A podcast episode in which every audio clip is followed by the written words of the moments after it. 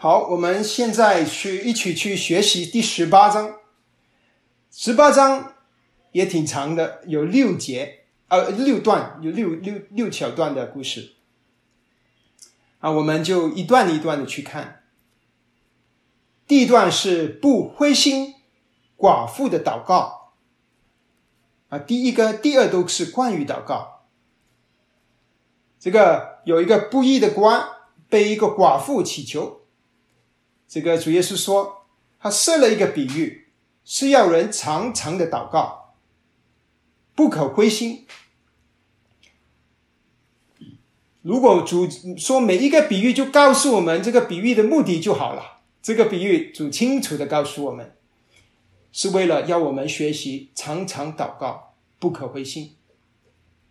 在某城里有一个官。不惧怕神，也不尊重世人，一个很坏的官。那城里有一个寡妇，常到他那里说：“我有一个对头，求你给我伸冤。”他多日不准，后来信里说：“我虽不惧怕神，也不尊重世人，只因这寡妇烦扰我。”我就给他伸冤吧，免得他常来缠磨我。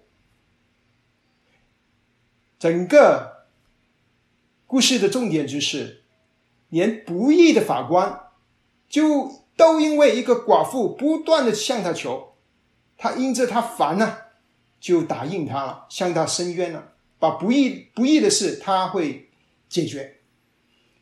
更何况是。我们公义的神呢？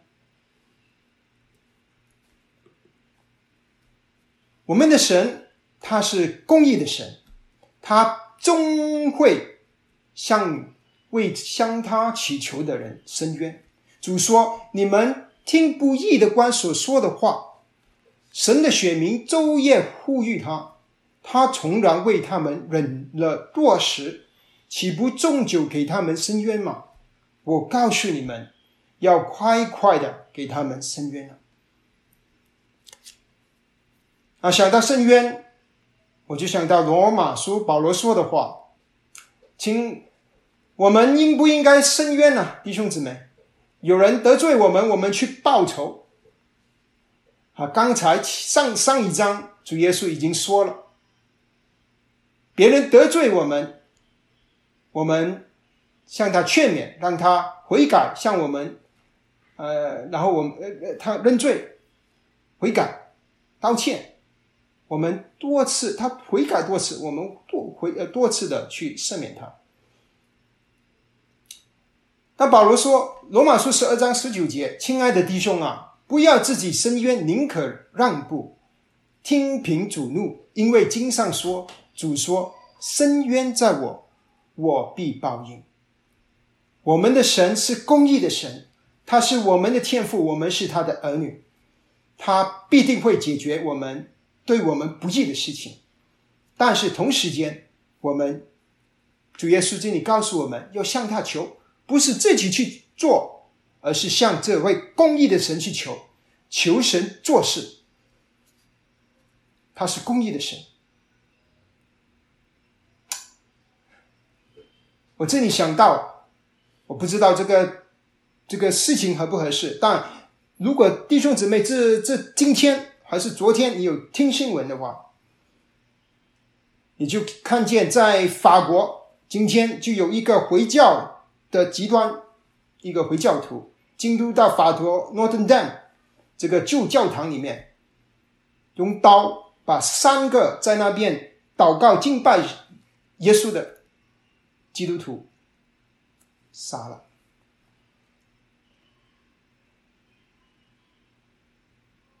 还有一个，他没有在教堂里死，他跑出来，跑到外面，他就在外面死了，在外面还没死之前，他告诉在他身边的人：“你跟我的孩子说，我爱他，然后他就死了。几个星期前，同样在法国，有一个中学老师，因为他要教宗教，所以他把穆罕默德的照片拿出来。有一个十八岁的学生，活生生的用刀把他的头砍下来。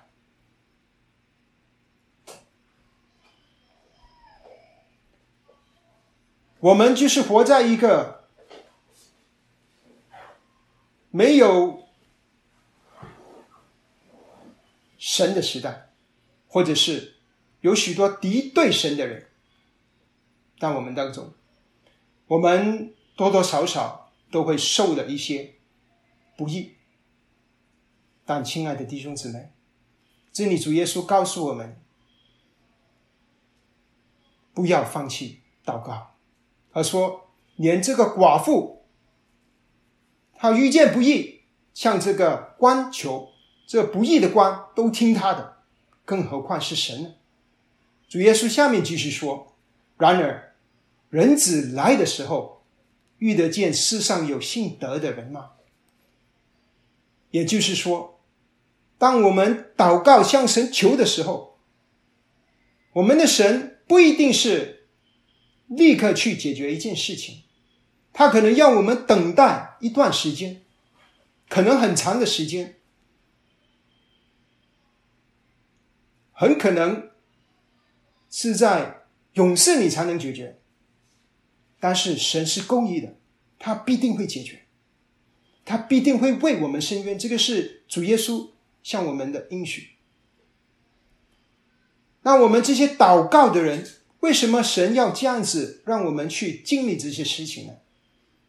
主耶稣说，他愿意他回来的时候，他看见这世上有信心的人，就是当我们在祷告当中仰望神、等候神的时候，是我们信心被建造的时候。我相信这个是主说这句话的意思。我们有没有遇见不易的事呢？祷告了，神好像没有听见呢。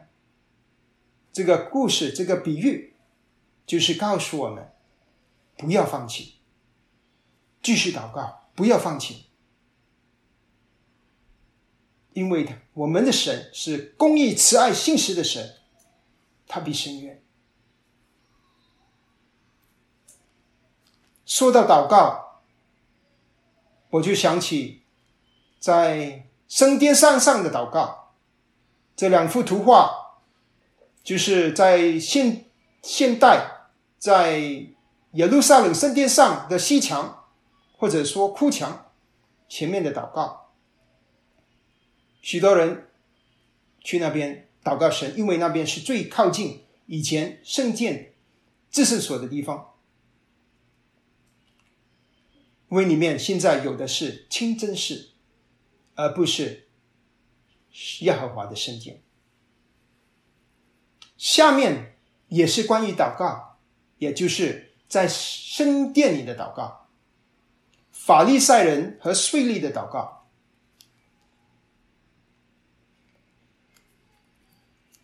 耶稣向那些仗着自己是艺人，描述别人，设一个比喻，他就说。有两个人上店里去祷告，就是刚才我在照片里这个这个这个店，两千年前在这里有一个神殿。其实这些石头是两千年前的石头，现在这个就是主耶稣那个时候祷告的石头。那个时候他说有两个人在那边祷告，一个是法利赛人，一个是税吏。法利赛人站着，他自言自语。他说：“神啊，我感谢你，我不像别人。注意，他说我不像别人，勒索、不义、奸淫，也不像这个税吏。我一个礼拜进食两次，凡我所得的捐上十分之一。这个是法利赛人的祷告。那个税吏远远的站着，他可能不敢靠近圣殿，他举目望天也不敢，只是捶着胸，他说：“神啊，开恩可怜我这个罪人，可怜我这个罪人。”我告诉你们，主耶稣说：“这人回家去，比那人倒算为义了。因为凡之高的必降为卑，凡之卑的必升为高。”亲爱的弟兄姊妹，我想这个是一个很容易明白的比喻。我们祷告的时候。我们是怎么祷告的呢？我们在我们的心里面，我们是怎么看别人？还有，我们是怎么看自己的呢？我想，这个是这这个故事里面，主耶稣要我们去思考的。我们是不是觉得自己不像别人？好像法利赛人说：“我不像别人，别人软懒惰，我不像他。”别人撒谎，我不像他，我不骄傲。法利赛人说我进食两次，而我可能会想，我们常聚会，我常读经，我常奉献，我不像其他的人。你的心是不是这这样子的想自己呢？还是你觉得自己是一个满身污秽的人？但是却蒙了神极大恩典的罪人，我们是怎么想我们自己的呢？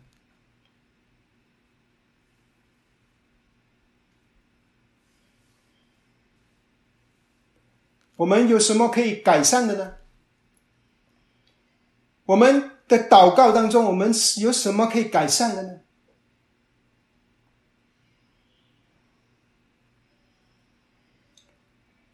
求神帮助我们。曾说：“这个人回家。”耶稣说：“税吏那人回家去，比那人倒算为义了。”一个是自义的人，一个是靠着神的恩典来到天父面前的人。下面我们要去看，向小孩子接受神的国，主耶稣非常喜欢小孩子。福音书里常常看见主与孩子之间的交流。主耶稣说：“有人抱着自己的婴孩来见耶稣，啊，要他摸他们。门徒看见就责备这些人。”耶稣就却叫他们来说：“让小孩子到我这里来，不要禁止他们，因为在神国的正是这样的人。我实在告诉你们，凡要承受神国的，若不像小孩子，断不能进去。”就是说，主说，我们要像小孩子一样。单纯的信靠耶稣，来到耶稣那里。小孩子的特点是什么呢？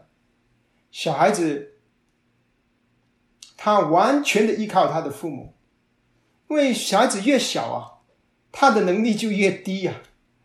他不能上班，不能赚钱，他不能连自己换尿片都不会，他只能依赖信靠。充分的信赖，小孩子非常的单纯。当我们跟他说什么的时候，他们就接受。主耶稣说：“我们要像小孩子一样，这样子承受神国。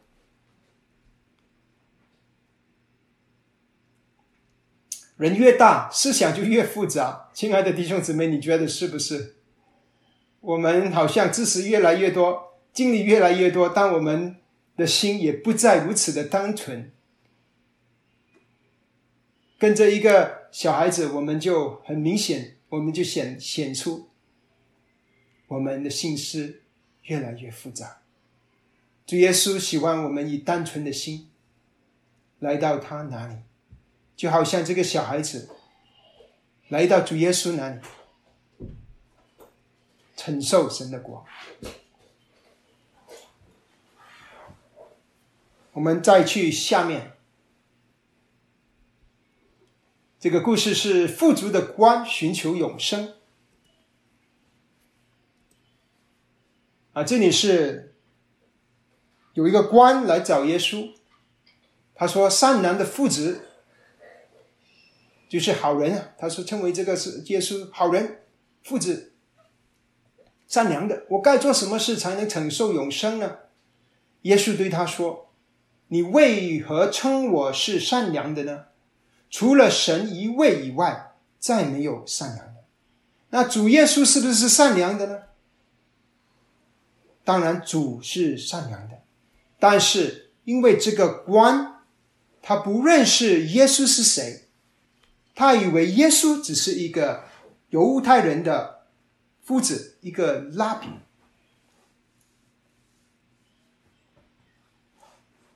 他的心，他是想我怎么能够啊接受永生，寻求永生呢？他就想他能够做什么事，我该做什么事？他的心里就在想我能做什么。主耶稣非常有智慧，主耶稣的回答说：“你为什么称我是善良的？因为耶稣。”知道他的心，他的方向错了，主要引导他。这个人想的是我要做什么？主耶稣要主耶稣要他认知道的是，不是靠你做什么，而是靠你认识耶稣是谁。耶稣是谁？这个人不认识不认识耶稣是神的儿子。他说什么呢？那主耶稣就。告诉他，他说：“诫命你是晓得的，啊，不可奸淫，不可杀人，不可偷窃，不可作假见证，当孝敬父母。这个是十诫里面的诫命。”那人的回答很有趣，他说：“我从小这一切，这一切是我都遵守了。”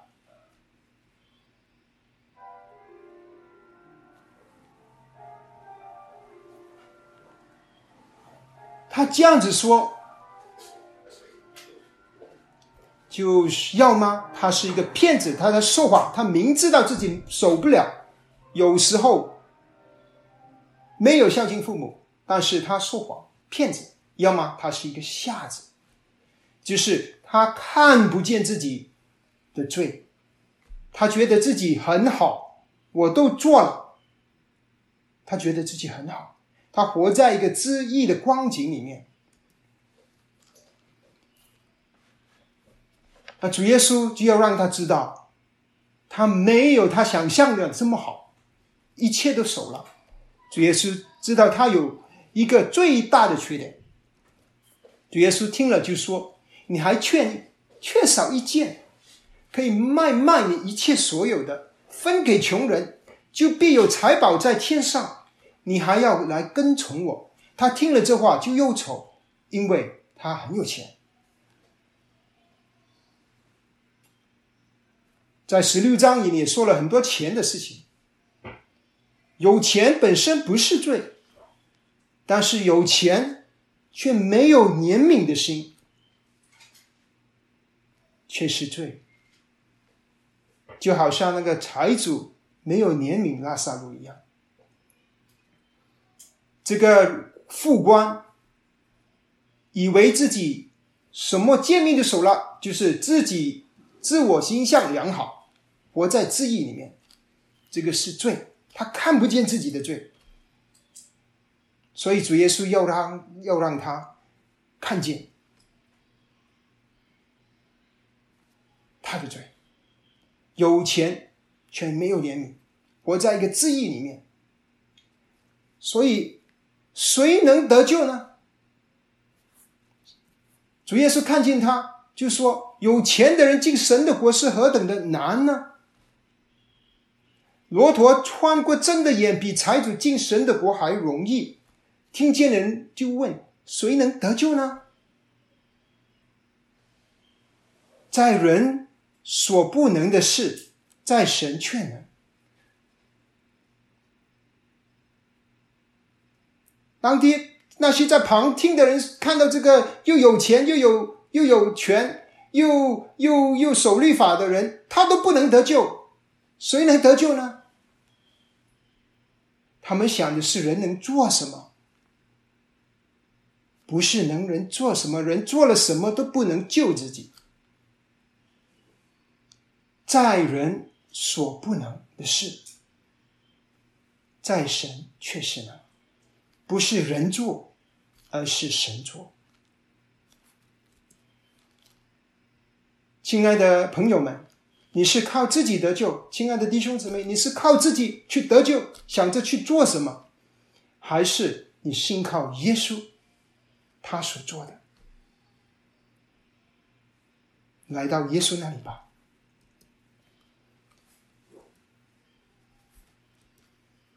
彼得看见，他就问：“哎呀，我们已经撇下一切跟随主了。”记得彼得把他东西都撇下来跟随主，主就告诉他：“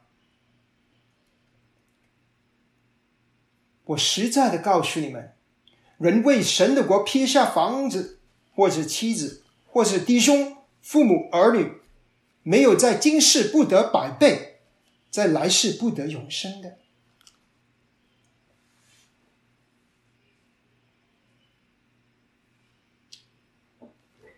这里主耶稣的回答非常有趣。我们常常想到啊，我们得赏赐是在死后的勇士里面的。确实，很多经文是说到死后的赏赐，但是主在这里说。他说是今世得的赏赐。今世，如果如果你为着神的国，就是为着你的信仰，为着你信耶稣，你撇下你所失去的妻子也好，这这个弟兄姊妹、夫妻、父父母、房子，就说我会在这世就还你百倍，而且来世你可以得永生。主多么的体贴我们啊！得百倍不是数量上的百倍，因为不可能你遗弃了一个妻，因着妻子不不信神的，他跑了，你信耶稣的，然后主给你一百个妻子啊，不是这样子。当然，这里是说到你失去肉体的家人啊，你得到的是。在神国里面的这些弟兄姊妹，神家里的弟兄姊妹，神会在灵里把他一切的丰富，他会补偿给我们，而且就说百倍，就是很多倍。我们失去的主不会赏完，而且更多的祝福会临到我们。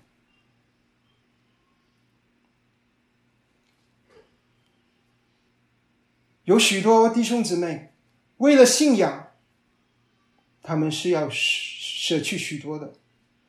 我们现在在美国还好，我们现在还有自由的信仰，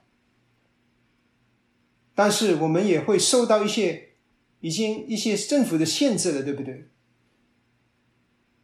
当一些一些国家如果是回教的国家，你要信耶稣是要付上极大的代价的。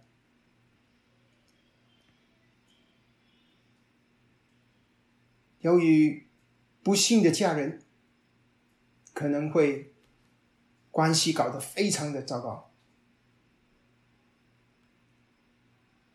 但主在这里应许，你为了神的国撇下一切的这些的，在今世主就赏还给你，多倍的赏还，而且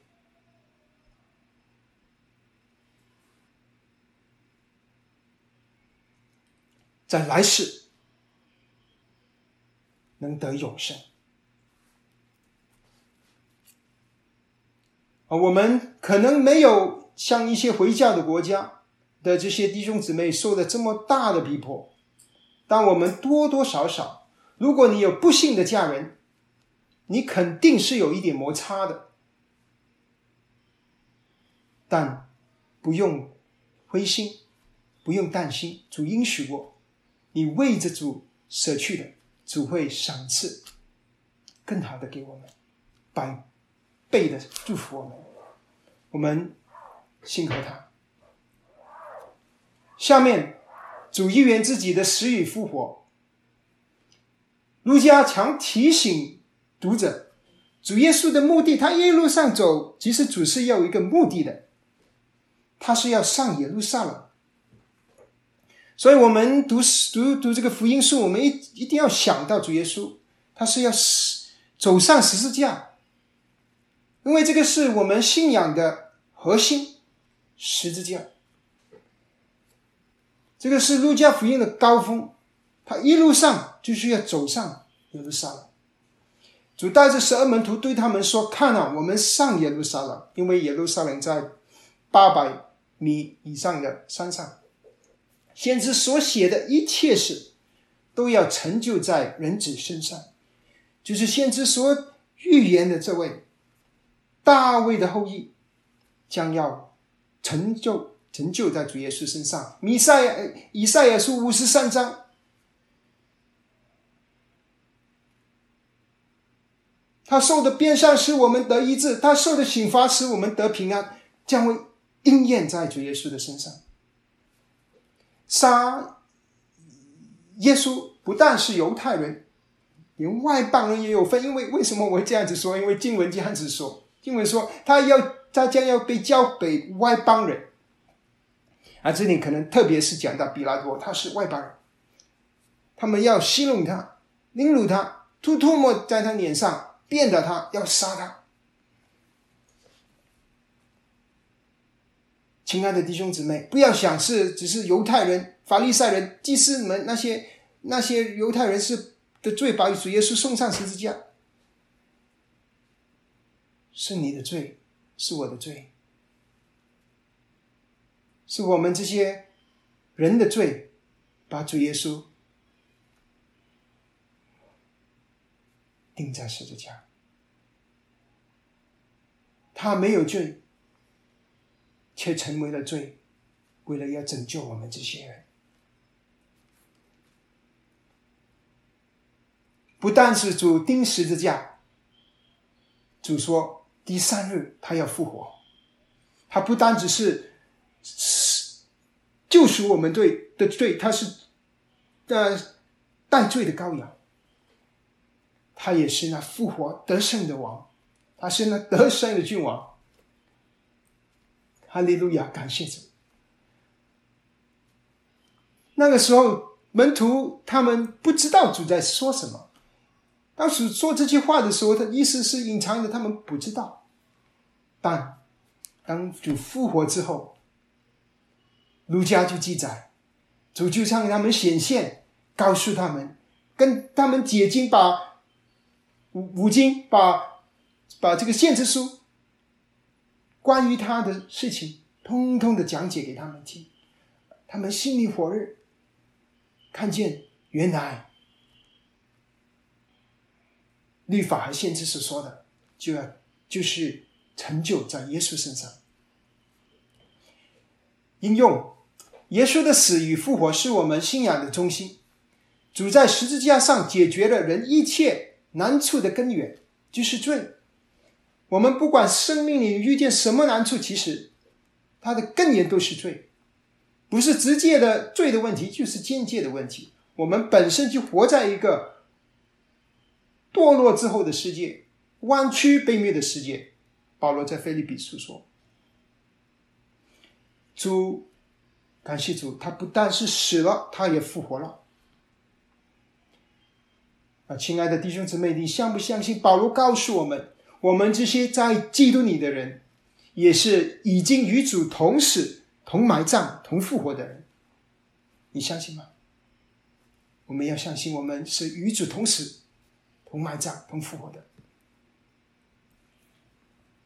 下面还有最后一个了。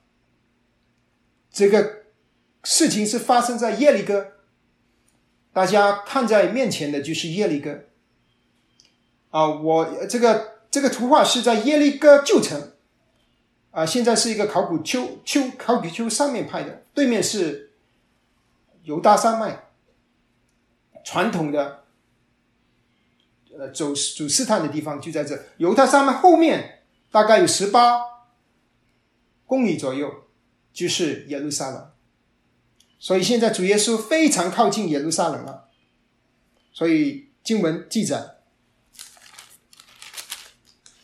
刚才三十一节说我们上耶路撒冷去，到了三十五节，主耶稣已经在耶利哥了。这个是主医治瞎子的一个记载。在耶利哥里面，我想用一个方法去看这个事情。我想用刚才的这个富足的官和这个耶利哥的瞎子做一个对比，啊，希望能够帮助我们留下更深刻的印象。这个富足的官呢？他不信耶稣，他走了。他是从富足就变变成永恒的贫穷。这个耶利个的这个瞎子呢，他是一个讨饭的。他从贫穷因着信耶稣，他就得着永恒的富足。这个有钱的官呢，他眼睛好好的。他看见耶稣在他面前，但他问耶稣：“我能做什么？”他不信耶稣是神的儿子。这个肉眼看不见的这个瞎子，耶利哥的这个瞎子，虽然眼睛看不见，当他听见有人说：“啊，有人说，有人就这个哪撒勒人耶稣经过，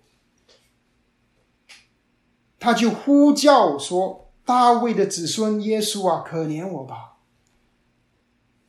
大卫的子孙表示，他相信耶稣就是旧约里所说的那位君王，将要神要派来来拯救以色列的君王，大卫的后裔。这个有钱的官呢，他样样都有，他信的是什么？他自己，我能做什么？耶稣告诉我，我能做什么？这个一无所有的这个瞎子呢？他什么都没有，啥都没有，他就在街上讨吃的。他吃每天吃都有问题，他就虽然一无所有，但他信靠耶稣。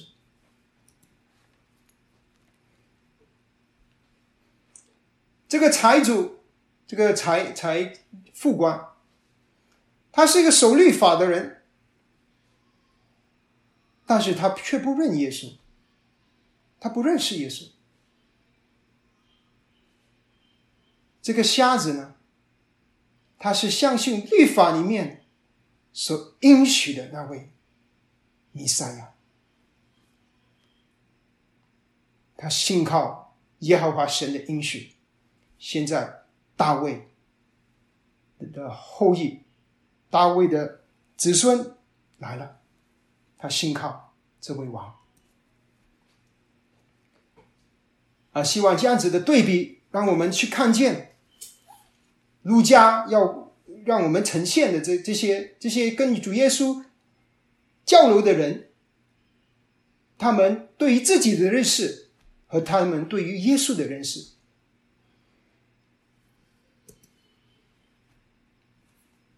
这些我们刚才说了，耶稣站着，吩咐把他领过来。到了跟前，就问他说：“你要我为你做什么？”那个瞎子就说：“主啊，我要看见。”耶稣说：“你可以看见，你的信救了你。”瞎子立刻看见，就跟随耶稣，一路荣耀归于神。众人看见这事，也赞美神。因为这个瞎子相信耶稣，之前在拿撒勒的会堂所说的话，就是耶稣引用以赛亚书六十一章的话。如果弟兄姊妹记得，路加福音记载一开始的时候，主耶稣出来服侍，他就是在拿撒勒。拿撒勒有一个会堂，就是他的老家。他站起，他在那边站起来读就业圣经。他一读就是以赛亚书六十一章。记者在路加福音四章十八节：“神的灵在我身上，因为他用高高我，叫我传福音给贫穷的人，差遣我报告被掳的得释放，瞎子的得看见，那受压制的得自由，瞎子的得看见。历代的以色列人就是在等待这个被神的灵所高的人，瞎子。”他要将瞎子的眼睛打开。这个耶利哥的瞎子，他相信站在这面前，这个耶稣，拿撒勒人耶稣，就是以赛亚所预表、所所预言的那位。所以我们可以问我们自己一个问题：我觉得这个是可以总结总结我们这今天晚上所学习的十七章、十八章。就是我们认识自己吗？我们有多认识自己呢？我们觉得自己能够守律法，好像浮光一样活在记忆里面。不管这个律法是旧约的律法，还是我们自己所设立的一些一些一些规条，我们觉得我们能做这些，活在记忆里面，还是我们觉得我们？一无所有啊，好像那个瞎子，耶利哥的瞎子，好像那个撒玛利亚的麻风病人，好像那个没有能力照顾自己的婴孩，我们一无所有。我们需要耶稣，来到耶稣面前求怜悯，求他医治，活在恩典里面。把荣耀归给神，就好像那个耶利哥的瞎子，当他眼睛看见之后，他他做什么？路加记载，他一路上他说：“荣耀神，荣耀神，荣耀神。”可能是哈利路亚啊，因为希伯来文哈利路亚就是荣耀神。连旁边的人都看见，他们也说：“哈利路亚，荣耀，赞美神。”亲爱的弟兄姊妹，我们今天的我的分享就到这。下面还有一点时间，我们先有一个祷告，然后我们呃把时间交给弟兄姊妹。慈爱的阿爸天父，我们感谢你，能够称为为为我们的天父，是你给我们的恩典。我们是不配的罪人，我们就是瞎子。我们就是躺在路旁的拿撒勒，我们就是那犯了麻风病的撒玛利亚人。我们的罪把你钉在十字架上，但父，感谢你，你爱我们，你的恩典领导我们，我们带着感谢的心向你献上。我们的赞美和我们的敬拜，